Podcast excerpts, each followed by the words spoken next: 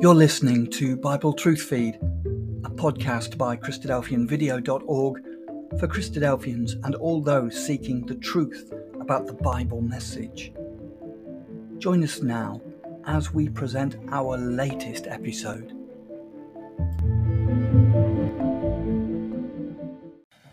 And I thought tonight you deserve to hear why we've got the faith that we do.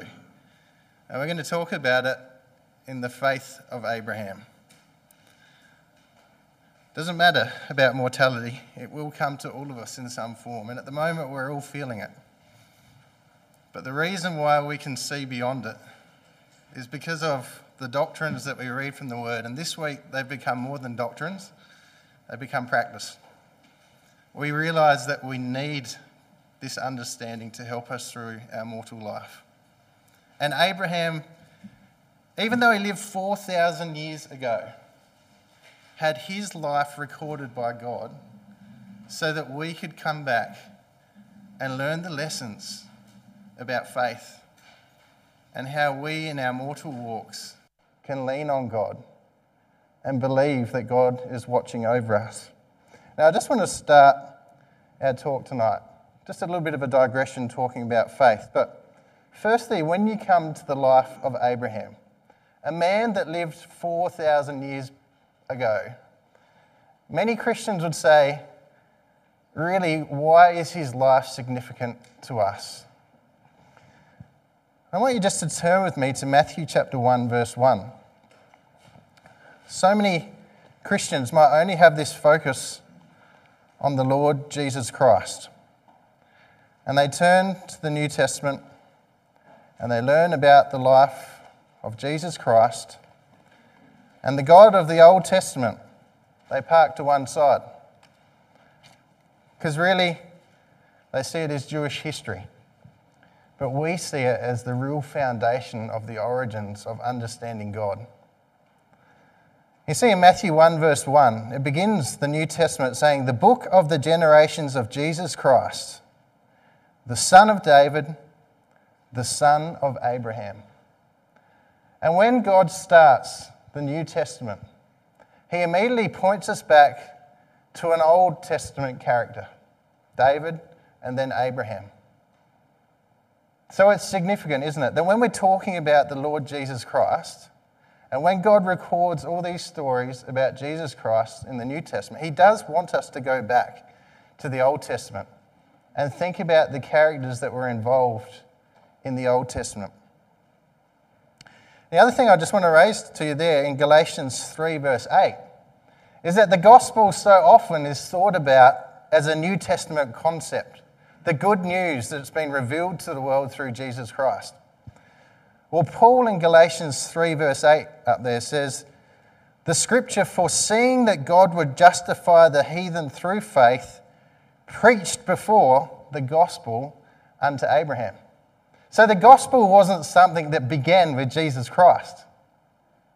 No, it actually began right back where our series began in, in, in Genesis 1. And God could foresee what would happen in the future. And he began to preach that good news even in the life of Abraham. And it goes on in verse 27 of Galatians 3 For as many of you as been baptized into Christ have put on Christ. And we know baptism is a really significant event in the New Testament, isn't it? To be baptized and to be seen as desiring to be a follower of Jesus Christ. But Galatians goes on and says, And if you be Christ's, then are ye Abraham's seed and heirs according to the promise. Now, that promise we're going to look at tonight was given to Abraham.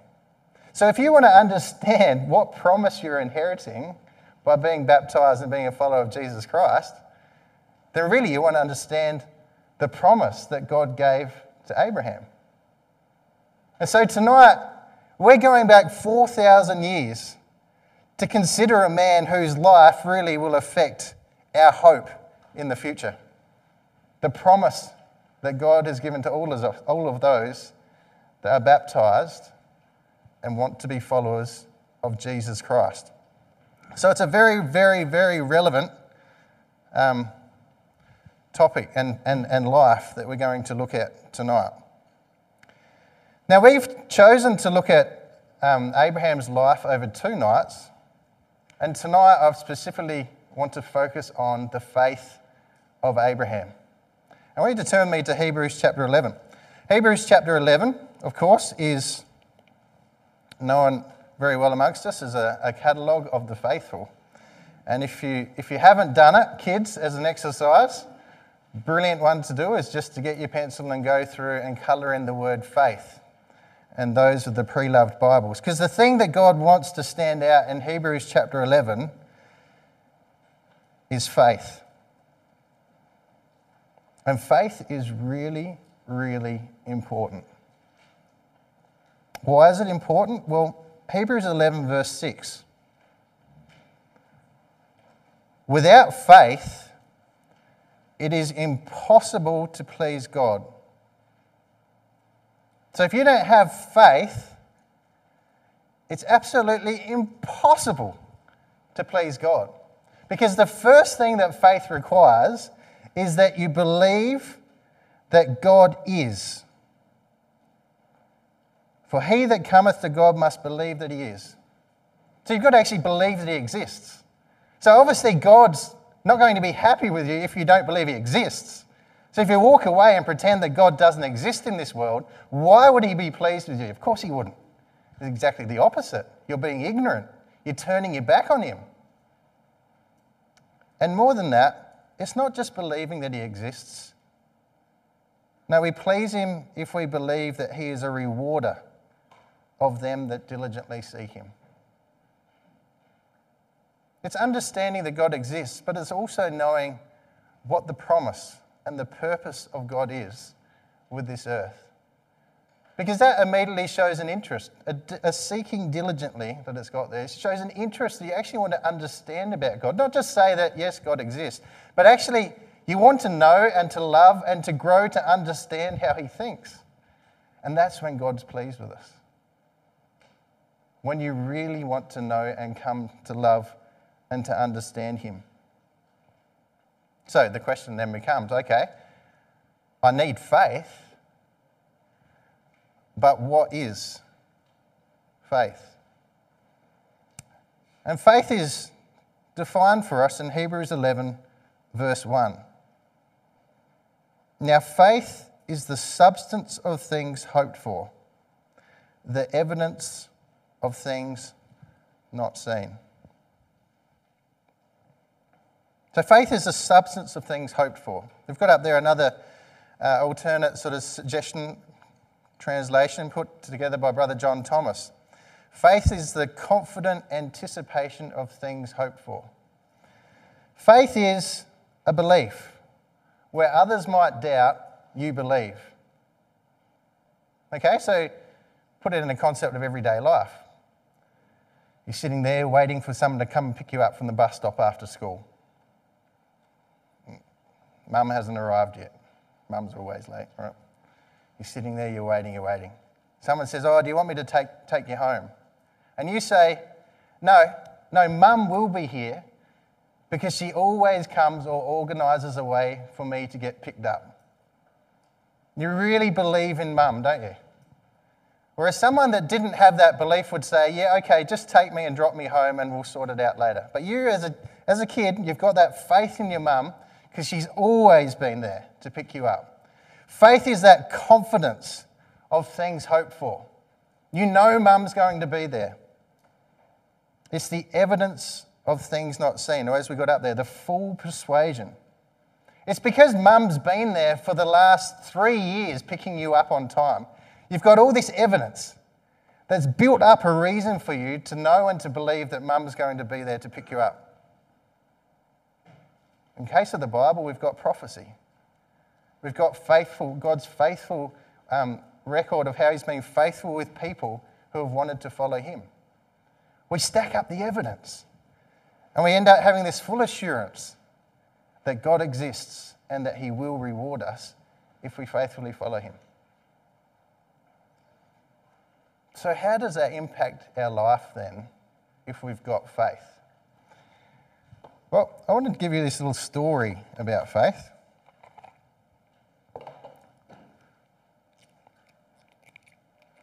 We'll read verse 3 first before we set up this story.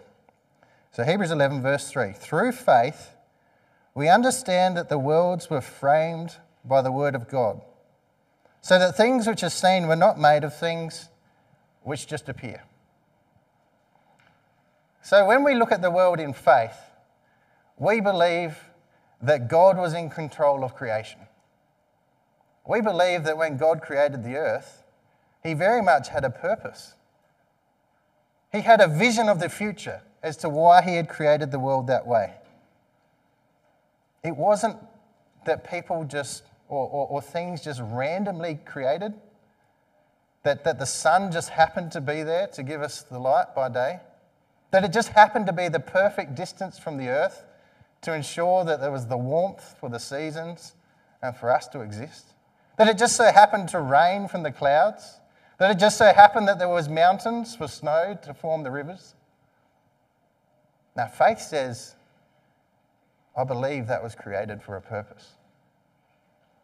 Now, there's this really interesting uh, story.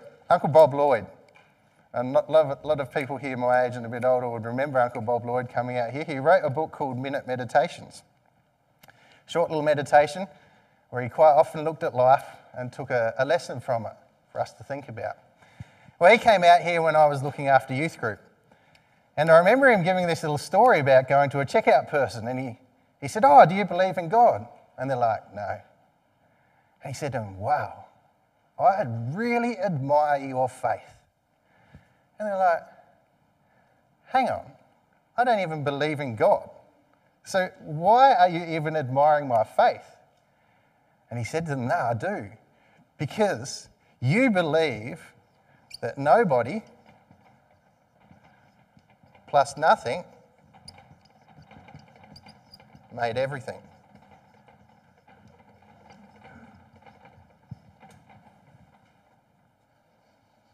Nobody plus nothing made everything? That's a bit bizarre, isn't it? But you know what? If you don't believe in God, you have to believe that. You know, they come up with the theories of the Big Bang. Well, where did all this material for the Big Bang come from? You know, where did this black hole begin? But they believe that nobody plus nothing made everything. But when you read Hebrews 11, verse 3, and you say, the Word of God framed the creation of the world, so that we believe that things that appear aren't, aren't random chance, they've actually been planned. Then you believe that God, or God's Word, plus God's power, made everything. And that drastically changes the way we think about the world. Because these people up here believe that everything just happens randomly, just pops out of nowhere. They just so happen that this little whatever microbe created, formed this, formed that, and ended up being a human. And watch out, because we're going to keep forming into something else yet, given a few million or billion years. Whereas this means that everything was controlled and created for a purpose. And we look at life, if you have faith, believing that everything that happens in life is controlled by God for a purpose. And so we're going to consider the life of Abraham, the father of the faithful. And his, his story of faith in Hebrews 11 goes from verse 8 all the way through to verse 19. Now, if you put your fingers on verse 8 and verse 19, you'll see that that's almost probably a third of the chapter.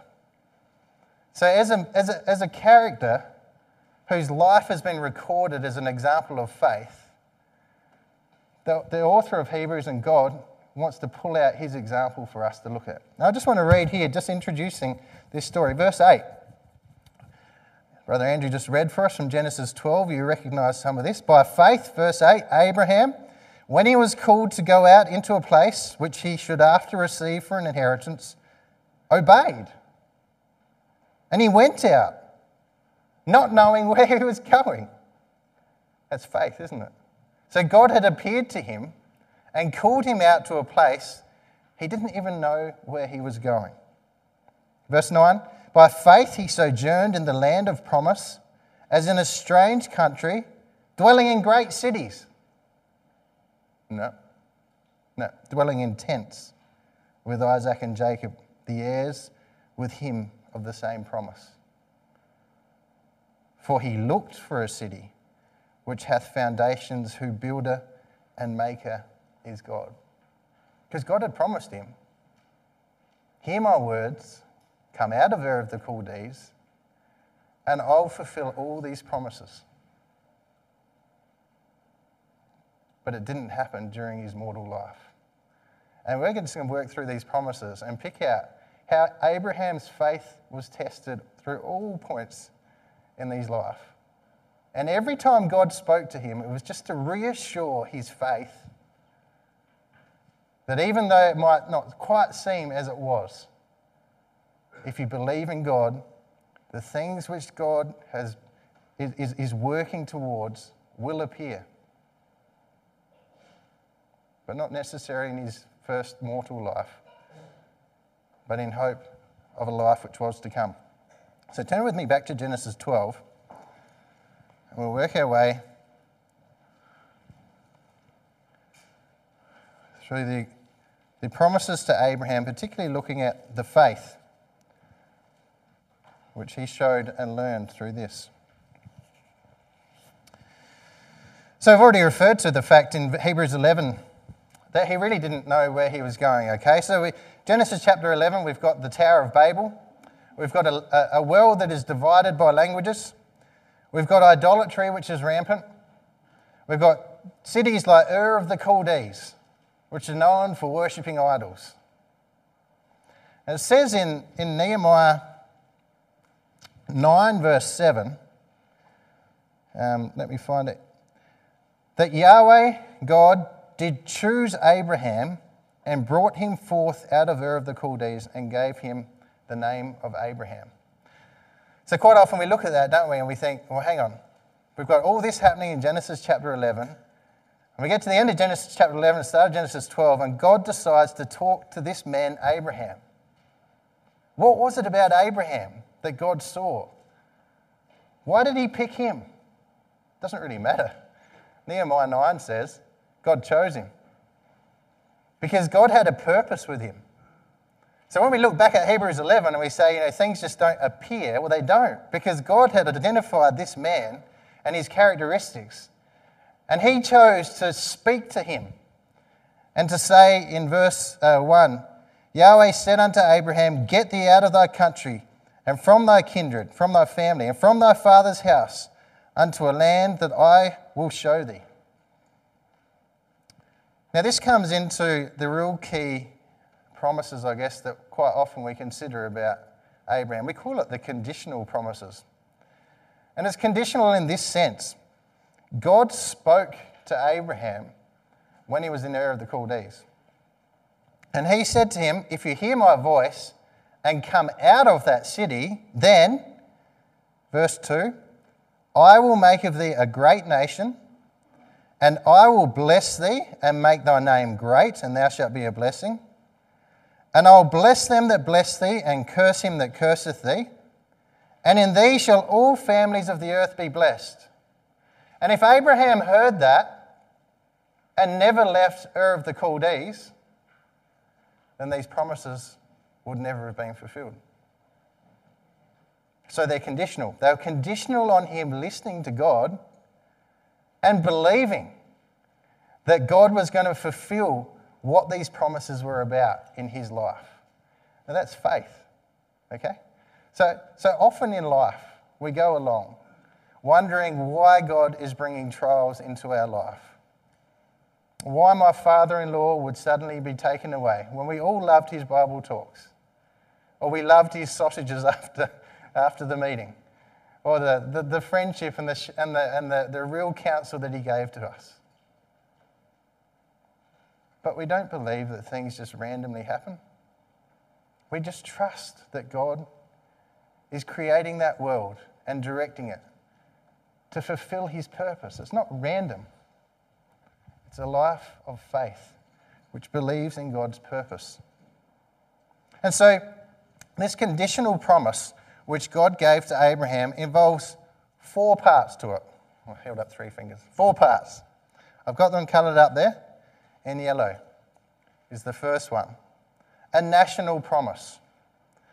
I will make of thee a great nation. Now, in Exodus 3, verse 15, you don't have to turn up these quotes, uh, or, you, or you can turn them up depending how, how much time you've got between them all. Exodus 3, verse 15, is the story of Moses and the burning bush. And there God reveals to Moses his name. He said to Moses, I am that I am. Or I, I, I, will be, if you put it in the, the other next tense, I will be who I will be. Now that's pretty similar, isn't it, to those words we're just reading in Genesis 2, uh, 12. I will make of thee a great nation. I will bless thee. I will bless thee, and, and etc. etc. Because it's, it's a name that reveals a God who's got a purpose. I will be. I know what's in the future, and I know what's got to happen in your life for that future to be fulfilled. So when God revealed himself to Moses, he said, Look, my name is I will be who I will be. And he said, Thus shalt thou say unto the children of Israel, Moses, when you go and speak to them in Egypt, I will be has sent me unto you. And God said more unto Moses, Thus shalt thou say unto the children of Israel, Yahweh Elohim of your fathers, the God of Abraham, the God of Isaac, and the God of Jacob, hath sent me unto you. This is my name forever, and this is my memorial unto all generations. And when it says, This is my name forever, it actually means that has always been God's name and always will be God's name. So, Moses, when you go to the nation of Israel in Egypt in captivity, you tell them that I am the God of Abraham, Isaac, and Jacob who lived a few hundred years before that nation went into captivity in Egypt. And I am working with you as the seed of Abraham to form you into a nation, a great nation, who we know becomes the nation of Israel. Now, they become a nation known as the nation of Israel, but they become a great nation in the kingdom. And that's what our second quote there in Romans 11 speaks about. Just turn with me to Romans 11. And Romans 11 cites a number of times from, from Genesis. But here, particularly, we're just going to pick up about the nation of Israel. 11, Romans 11, verse 1. I say then, hath God cast away his people? God forbid. For I, Paul, am also an Israelite of the seed of Abraham, of the tribe of Benjamin. So, 2,000 years after the life of Abraham, here in the life of the Apostle Paul, Paul is saying, God has not forgotten natural Israel. I've chosen them for a purpose, and I'm working with them. And more than that, Romans 11 goes on to speak about in verse 26, uh, 25 that it's not just the purpose now it's not just the purpose with the nation of Israel that we see in our lives even now, but it's when Christ returns, God will still have a purpose with the nation of Israel. Verse 25 of Romans 11. I would not, brethren, that you should be ignorant of this secret or mystery, lest you should be, in, in, be wise in your own conceits. Know this, that blindness in part is happened to Israel, hardness of heart. They crucified their Messiah. Yes, that did happen. Until the fullness of the Gentiles be come in. And so all Israel shall be saved, as it is written There shall come out of Zion, this is Christ, there shall come out of Zion the deliverer, and shall turn away ungodliness from Jacob. No longer a hard hearted nation, but a nation that wants to know about their God. Verse 27 This is my covenant unto them when I shall take away their sins. As concerning the gospel, they are enemies for your sake. But as touching the election, that's God's chosen purpose with that nation. As touching the election, they're beloved for the Father's sake. For whose sake? Which fathers? Abraham, Isaac, and Jacob. Because of that love for Abraham, Isaac, and Jacob, God's election continues to be faithful with this nation. And so, Abraham is promised this in Ur of the Chaldees that I will make of thee a great nation. You're going to grow into a nation that will continue on right into the kingdom age and be known by all the world as a great nation. Well, the second part to this uh, promise is a personal promise um, to Abraham I will bless thee and make thy name great, and thou shalt be a blessing. You notice there that uses that word thy, so it's all attached to Abraham himself. Now, here we are tonight as a witness of that. Because who would have known Abraham if God hadn't written about him in the Bible? Pretty sure you won't know about me in 40 years' time if I died. Pretty sure that my grandpa you wouldn't even know. And he only died, you know, probably 70 years ago, not even that. Abraham died like almost 4,000 years ago. And here we are talking about him. He's an example of faith. And we read about his example in Hebrews 11. It shouldn't be verse 6, it should be verse 8. We're going to look a little bit later at Romans 4, um, verse 16. But again, it picks out the fact that this man, because of his faithfulness to God, hearing God's word and choosing to follow and believe that God would perform these promises with him, is a worthy man to have his life written down so that 4,000 years later, you and I can read it and learn about it and learn that it's an example that God wants us to follow. Now, the third part to this promise is that I will bless them that bless thee, or I will curse and in the, uh, sorry, and curse him that curseth thee. So the pronouns have changed, haven't it? Now it's focusing on how people react to Abraham. So, really, what this is saying in the positive to Abraham is that God wants to create a family of people out of those that see his example and acknowledge it's a good way of life. It's the right way of life to follow God. And God says, Look, if you follow me faithfully, then I make sure, will make sure that around you will grow a family of those that continue to be faithful just like you are. Now in Galatians 3, verse 7, uh, we'll just turn these ones up so you get the sense of this. Galatians 3, verse 7.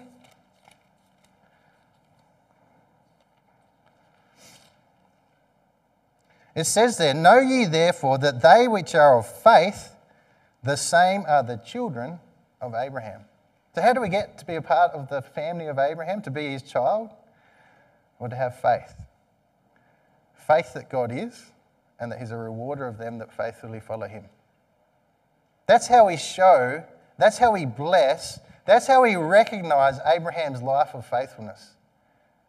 We look at his faith and say, well, whatever his faith was, we should have a similar faith. That is, to hear the promises and to give our lives to follow them. I've already read uh, Galatians 3, verse 28 to 29. It's about being baptized into Christ and becoming heirs um, of the promises given to Christ and Abraham. Well, finally, the fourth point of this initial conditional promise is an international blessing. When do you reckon that might happen? When do you think that the whole earth will be filled with people that have the same faith as Abraham? The kingdom age, isn't it? Yep. So, this promise is talking about the, the earth being filled with people that have the same faith as Abraham. And that's going to be achieved through Jesus Christ's reign. Galatians 3 verse 8 and 9, the scripture foreseeing that God would justify the heathen through faith, preached before the gospel unto Abraham, saying, In thee shall all nations be blessed. So then they which be of faith are blessed with faithful Abraham. Verse 14, that the blessings of Abraham might come on the Gentiles through Jesus Christ, that we might receive the promise of the Spirit through faith. So it's those, isn't it, that become a part of the family of Christ. It ends up being fulfilled in the kingdom age. It becomes a blessing to look throughout the whole earth and Abraham to see those that have that same faith in his God as he had shown in his life. Well, Abraham, that's what I've told you. If you believe that, then you'll come out of Ur of the Chaldees. And out of Ur of the Chaldees he came. And the life of Abraham continues on for another hundred years. So at the age of 75, he was given that conditional promise. At the age of 175, he died.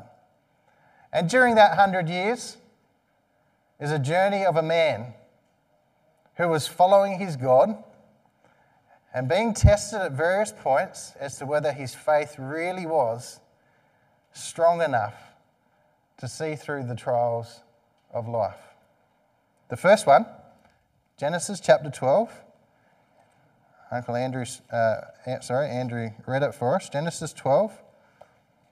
Having left Ur of the Chaldees, in verse 6, Abraham passed through the land unto the place of Shechem, unto the plain of Moreh. And he came to the land of Canaan.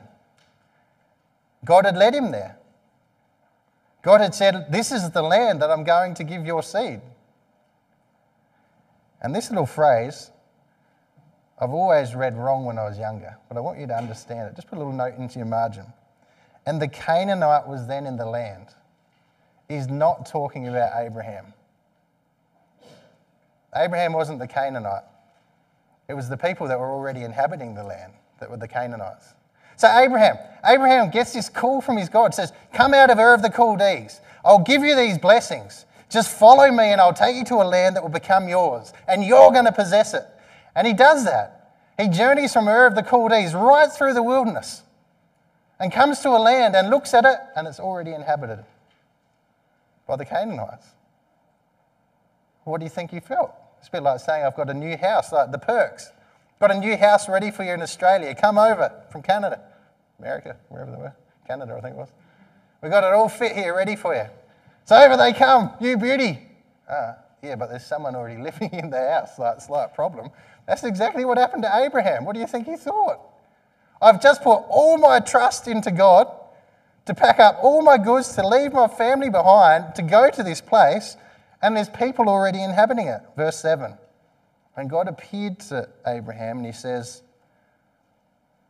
and said, Unto thy seed will I give this land. Even though it's already inhabited, believe. Believe that unto your seed, your family, your descendants, I'm going to give this land. Sorry. So we're just going to work through these promises. And if you, if you haven't got them coloured in in your Bible, these are the verses where God um, reiterates and, and, and encourages uh, Abraham to keep his faith through um, his life. So we've had that conditional promise. Hopefully, you coloured that one in in Genesis 12, verse 2 and 3. This next little bit here in Genesis 12, verse 7, where God had to reassure him when he first came into that land that no, I've made this promise. It is going to happen. You will. You will inherit this land. Well, he goes through a bit of a traumatic time um, through Genesis 12 and 13, ends up splitting from Lot, um, which was his, uh, he had brought of his family from, from Ur of the Chaldees. And Lot goes down and dwells in the cities on the plain. We know that. In verse 14 of Genesis 13, though, Abraham's left back up in the hills, the mountains, still in tents. So he's not dwelling in a city, He's the one that's dwelling in tents, this temporary abode where Lot chooses to go down and to draw closer to the more permanent abodes. And again, God comes next to Abraham and he reassures him in verse 14. Yahweh said unto Abraham, after that Lot was separated from him, Lift up now thine eyes and look from the place where thou art northward and southward and eastward and westward. For all the land which thou seest, to thee will I give it and to thy seed forever. I will make thy seed as the dust of the earth, so that if a man can number the dust of the earth, Then shall thy seed also be numbered. Arise, walk through the land in the length of it, and in the breadth of it, for I'll give it unto you. Okay, so here God is saying to Abraham, Look out over that land. And I know that you and your household are here not really possessing it, but I will give it to you. And it's going to be this physical land. You're going to be able to walk in it. Verse 17. You're going to be able to feel it with your feet. You're going to possess it. You're going to have it forever. Sounds awesome, doesn't it? Except God is introducing one little more thing into the test of Abraham's faith. What does forever mean? Because to a mortal person, you know that you're not going to live forever. To a man who's getting pretty old in life, well, he's 80, probably a little bit older, 90, around this sort of stage. He's looking out at a land which he hasn't really even started to possess as far as the Canaanites go. And God just says, Look, just have patience because you're going to inherit forever. But the mortal man will be saying, Yeah, but when? When do I actually get to have this? When does my seed get to grow? How on earth are we going to conquer all these Canaanites? Have faith. Just wait. Your seed will inherit this land forever. Now, we've already looked at Hebrews 11 about a city whose maker would be of God, don't we? We know that God had made this, this promise of building cities that would endure forever for Abraham. Here it is being raised as a test in these promises for him to think about. Could he really have that patience with God? Well, Genesis 15 goes a little bit further. So, Genesis 15, the next test comes into Abraham's life. getting into his 90s. He doesn't even have a child. So, what seed is going to inherit this land? As he gets older, and his wife gets older, and is barren, surely if God has promised this land and descendants to fill this land, then it's getting past the time of it naturally being able to happen. And it becomes the perplexity of Genesis 15. But God speaks to him again in verse 5 to 7. And he brought Abraham forth, verse 5, and said, Look now toward heaven, and tell the stars if thou be able to number them. And he said unto Abraham, So shall thy seed be. And Abram believed in Yahweh, and God counted it to him for righteousness. Now, let's just think about Abraham here. So, obviously, he's doubting the fact that he and Sarah are going to be able to produce this seed as they get older. God says, Come out and look up. Look up where I dwell and count the number of the stars. Because this seed is going to have nothing to do with your power it's going to have everything to do with the power of God who is in heaven. That's faith, isn't it? And so, this one in verse 6, and you should just jot some little notes here to help you understand it. And Abram believed, that's faith. Abram believed in God, and God counted it, which is Abram's faith, to him for righteousness.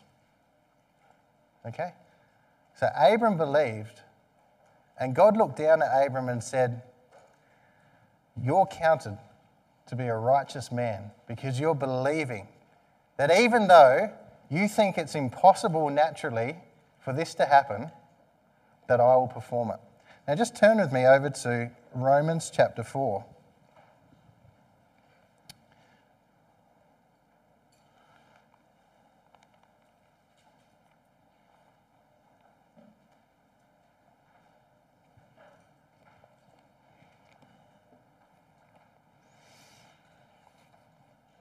Romans chapter 4.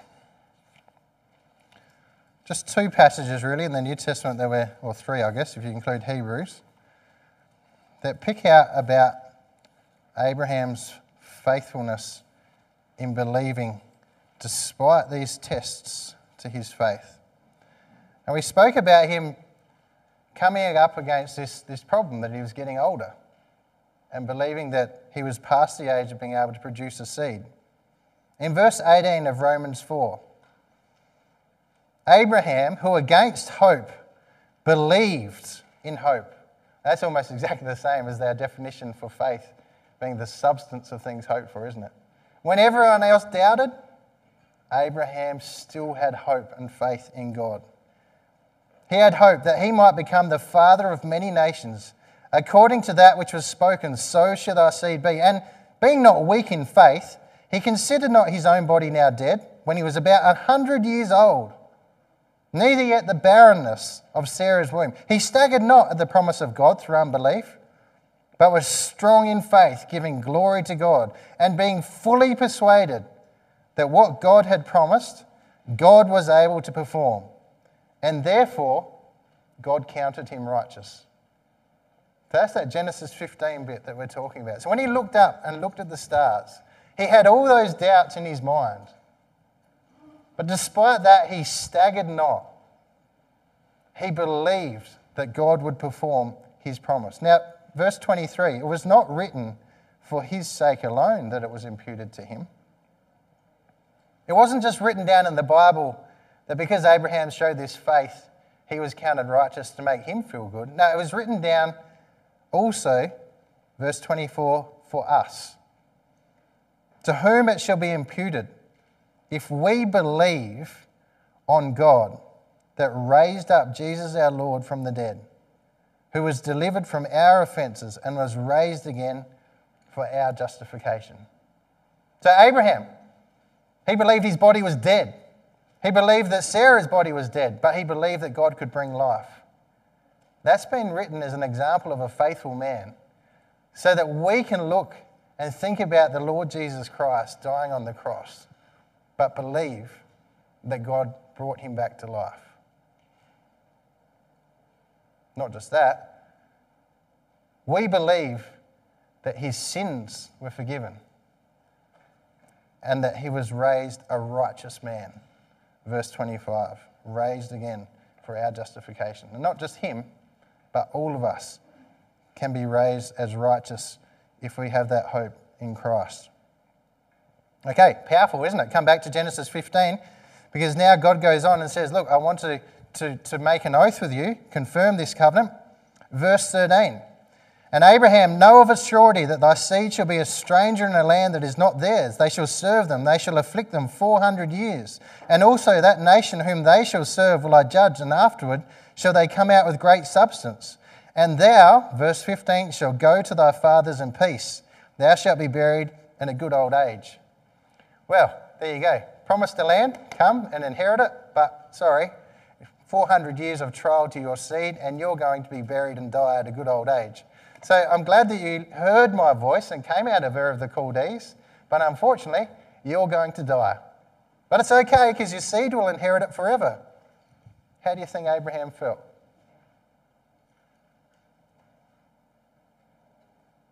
It's almost a letdown to him, wasn't it? Unless he could see that God had a purpose with him beyond his mortal life. And that's the challenge that Abraham had to believe all the way along, wasn't it? So here we have just a little picture, um, verse 18 to 21, that the land is defined as to what Abraham's seed will inherit. Today, on the left hand there, we've got Israel, this small little wedge, and pretty much that's what they've had as a land for most of their, their history. Of course, they had none for about, yeah, 2,000 years, didn't they? Today, they've, they've got that again as a witness to us that God's being faithful to Abraham and his promise. But it's going to be much more than that. On the right there, that is the promised area to the nation of Israel. Similar to the definitions that we get in Ezekiel when it speaks about the kingdom age. Come over to Genesis chapter 17. Now, there's six of these um, confirmations of promise, if you're wondering how long we're going to go for. we're getting towards the end. In Genesis 17, Abraham is 90 years old, 99 years old, sorry, in verse 1. Again, he's perplexed about the fact that he hasn't given birth to a seed. Starts to work out how naturally they might be able to perform this. Can we use Hagar, the handmaid of Sarah? And God comes back to him. God says, No, no, no, no, no. It's not going to be through any other woman. The seed that I've promised is going to be through your wife, Sarah. Verse 19 God said, Sarah thy wife shall bear thee a son indeed, and thou shalt call his name Isaac, and I will establish my covenant with him, an everlasting covenant, and with his seed after him. So once again, Abraham is being challenged to come back and trust that God is working to bring about his purpose. You notice through here the word everlasting uh, and, the word covenant are quite uh, common. But in verse 7 is an everlasting covenant. In verse 8, an everlasting possession of the land of Canaan. In verse 13, an everlasting covenant. And we just read it in verse 19, an everlasting covenant. So again, Abraham is being challenged to think about the bigger picture, the forever picture. What is God's purpose in the greater plan of God rather than just limited to his own life? But in his own life, just trust. Just trust that God is creating this world and have faith. We turn over to Genesis chapter 18.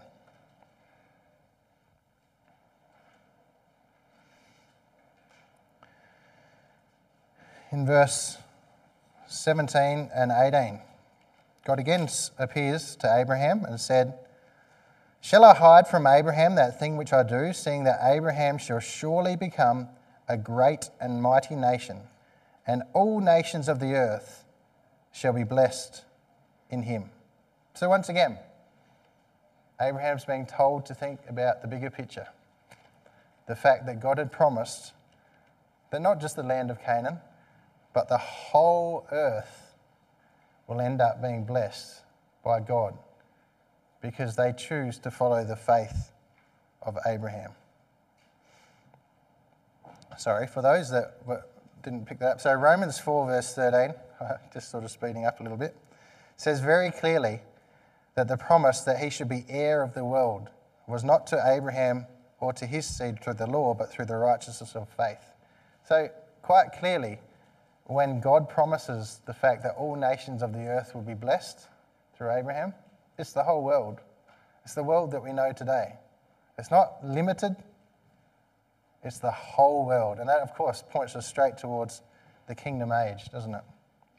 Well, Genesis 22 is the last time that God speaks to Abraham in the form of these promises. The story of Genesis 22 is when God tells Abraham to take Isaac, having finally had this natural seed through Sarah, to take him to Mount Moriah, thine only son. It says it in verse 2 and in verse uh, 12 and in verse 16. Take your only son. And I'm asking you to offer him to me as a burnt offering.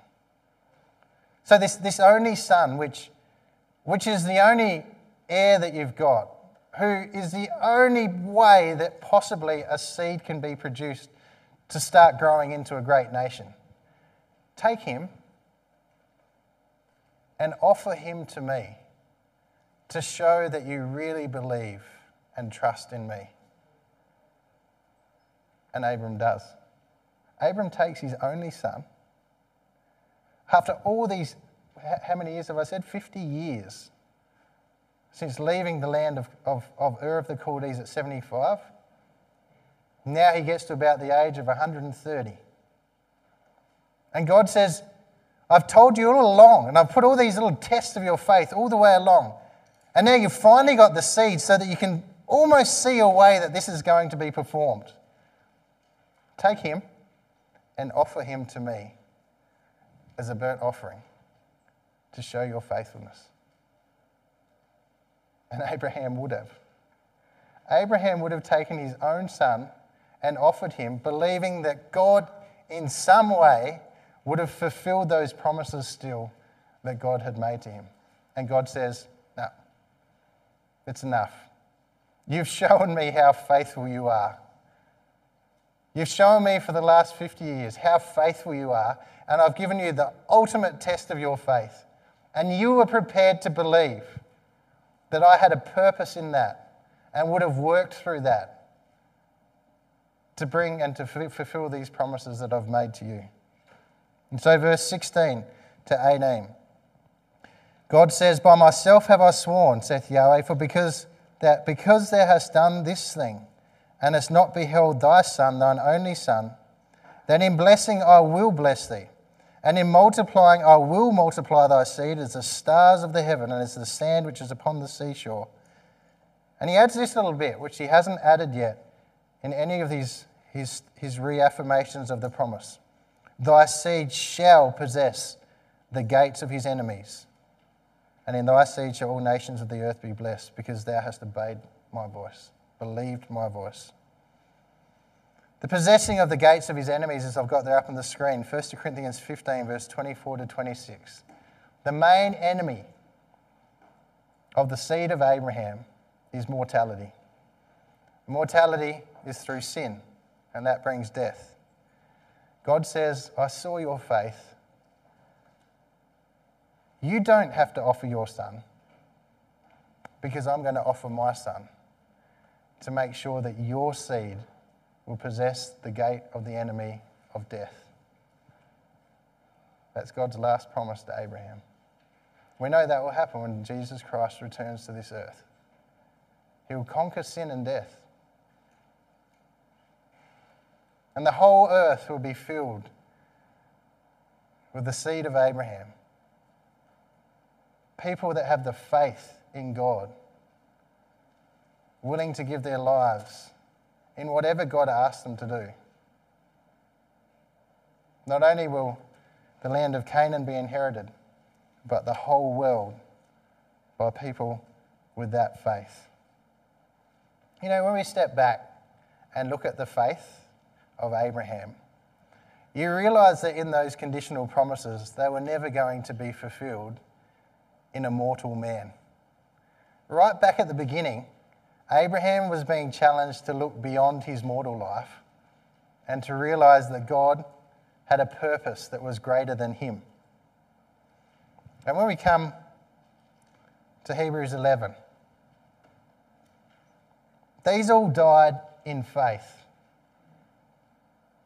not having received the promises, but seeing them all afar off, because God promised them to them. God worked with them, God talked with them. He opened it up every step of their way, but it wasn't going to be fulfilled in mortal life. And it's just the same as us, brothers and sisters. The promises to us won't be fulfilled in this mortal life.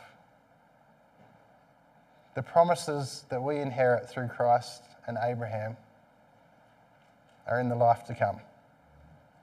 And kids, that's why when Uncle Bruce shuts his eyes and goes to sleep, we can take hope as an ecclesia and as kids. Because we know that God's promise was actually never going to be fulfilled in Uncle Bruce, in a mortal man. It's going to be fulfilled when Christ returns, when his body's changed, and when all those that are asleep in Christ rise from the dead, and all nations of the earth will be filled with the seed of Abraham, the seed of the faithful. People who truly, truly, with all their hearts, just trust and believe in their God.